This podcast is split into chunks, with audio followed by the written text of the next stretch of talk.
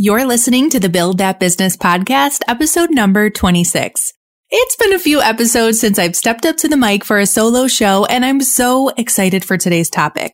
We're going to be talking about what you need to evaluate in your business before the year ends. I've mentioned a few times on the show how I've been able to scale my wedding stationery business from 30K to 300K in yearly revenue in just five years. Aside from all the marketing strategies that we cover on the podcast, a huge part of my business growth is our ability to step back and evaluate. We make this a priority in our business. We do a quick audit and adjust where needed every six months or so so that we can be constantly operating more efficiently and free up some of our time to grow our business. This is especially important at the end of the year. So you start off the new year fresh and on the right foot. So as we go through some of the points today, I really want you to set aside some time before January 1st to put this into practice. Evaluating what you're doing in your business is just as important to your growth and sanity as a killer marketing plan. And don't you worry, I love talking about sales and marketing, so we're going to cover that in the next few episodes too. Are you ready to get started? Let's dive in. Hello there, and welcome to the Build That Business podcast. Lindsay J. Williams here. I'm a small town mama from Niagara Falls, New York, with big, bold dreams. I'm also a successful solopreneur on a mission to help you build, grow, and scale your business. And I'm a damn good cheerleader, if I do say so myself. So I'll be with you every step of the way, girlfriends. Here, we share tangible tips and inspiring stories from entrepreneurs just like you, making making their business dreams happen. We talk about the triumphs and the struggles of life as an entrepreneur. So, what do you say? Are you ready to turn your passion into profits? Are you ready to build that business? I thought you might say so. Let's get to work. The first thing I want you to evaluate in your business is your calendar. Get that calendar out and see how you're spending your time. Number one, are you batching your work? If you've gotten this far in the podcast, you know I'm going to tell you to batch work. I want you to fight for your schedule. Fight for a routine that you can stick to in your business. It's going to eliminate so much stress and you're going to get so much more done. For example, I spend Monday and Tuesday working on client work and nothing else. Wednesday, I leave this day open. I call this my grace day. I spend this day, either working on client work that didn't get finished, or if I caught up on all of that, maybe it's a day I spend answering emails or working on my bookkeeping.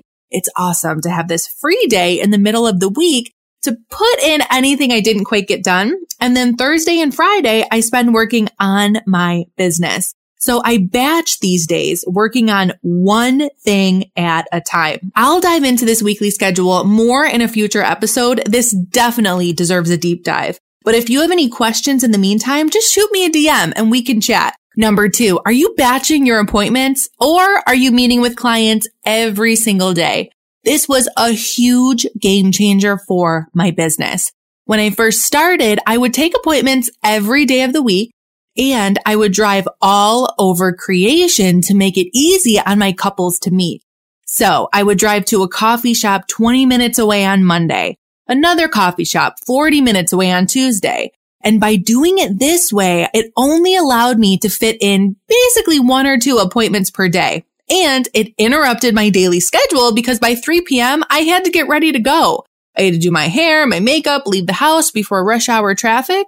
And on top of that, it left me very little time with Ryan in the evenings. So it just totally left me burnt out. It was horrible for my productivity, but I was so desperate to get the appointment that I continued this manic schedule for far too long. By doing this calendar audit that I'm talking about, I realized just how crazy this was and I was slowly able to streamline. I went from meeting every day a week all over creation to only two days a week at two different coffee shops. So one day I would meet at a coffee shop close to home. And then another day I would go a little bit further out closer to the city for my couples that lived that way. Then I got a little bit more efficient. And six months later, I did another calendar audit. I got a little braver And I decided that this schedule just wasn't working for me anymore if I wanted more time to grow my business. So I went down to one day a week at the coffee shop five minutes from my house and I met with couples back to back all day long. I arrived in the morning and I went all the way to 8 p.m. It was a long day, but I was able to meet with 10 couples in one day. At the end of the day, I left some time to send everyone their proposals. So they got all of their recaps and quotes that day. I used Honeybook for this, guys. Love it. And by the next day, I saw a number of bookings in my inbox. I got really good at batching this. So one day a week, I just spent on sales instead of sprinkling appointments all throughout the week. You see how this can be more efficient? All right. Number three, another point I want to mention about your calendar. Guys, how many coffee dates are you agreeing to? Seriously, if these midweek coffee dates are not growing your business, we need to have a heart to heart and look at your calendar. I'm not saying to eliminate them totally if they bring you joy, but remember, everything you say yes to is a no to something else in your business. A one hour coffee date turns into three hours getting ready, driving there, chatting a little bit longer than you had planned. Before you know it, your whole afternoon is gone. Just think about this one, guys.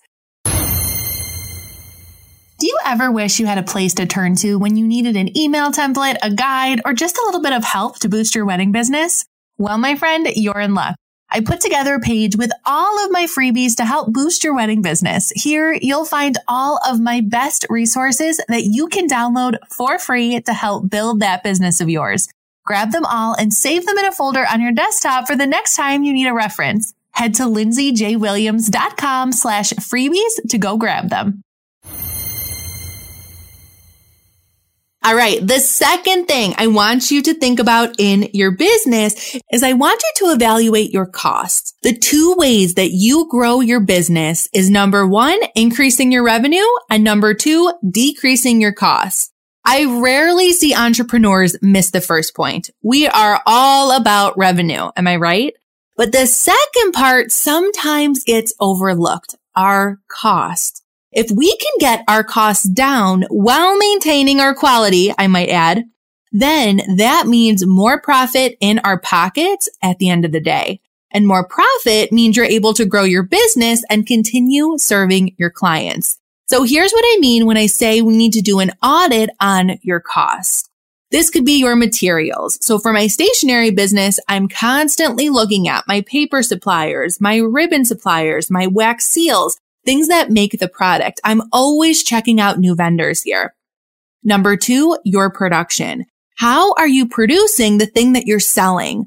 This could be looking at the cost of your equipment or the cost of your printing, for example. This could be thinking about whether to get more help outsourcing or taking the production in house. How are you producing your product? How much time and money is it costing you to produce? Where can you cut both while maintaining the quality? I'm going to say that again. Do not forget that part. That is crucial. You want to try to cut cost, but not quality. The next thing to look at is subscriptions. This is a big one. How many monthly subscriptions are you signed up for? What can be combined? What can be totally canceled? What can be switched to a yearly fee rather than a monthly fee to save some money? What can be added if there's something that can save you time? This works both ways here. I guarantee you are paying $10 a month for something that you barely even use do a deep dive on all of your subscriptions and maybe cut out a couple that you're not using all the time. All right, moving on to number three. I want you to evaluate your marketing. What worked and what didn't? I want you to look at your leads here. Make a list of all of your clients in 2021 and list where they came from. Instagram, bridal shows, word of mouth, website. Where did they find you? Next, I want you to look back at your content go into your analytics and see what post performed the best. What got the most engagement? What posts are in your top nine? That's a great place to look here. Next, did you launch a new product? Did you run a new promotion? Or for my wedding pros listening, maybe you posted a wedding and people went nuts over it. Now, for all of the above that I just mentioned, find out what worked and do more of that. Say no to all of the rest. Growing your business is really just figuring out what works and going all in on that. I'm sure you've heard of the 80-20 rule, also known as the Pareto principle. It says that 20% of your efforts yield 80% of your results. Are you spending your time doing things that actually yield results in your business? It sounds so simple, but this is huge. If you take nothing away from this whole podcast, it's this. Go all in on what works and say no to everything else.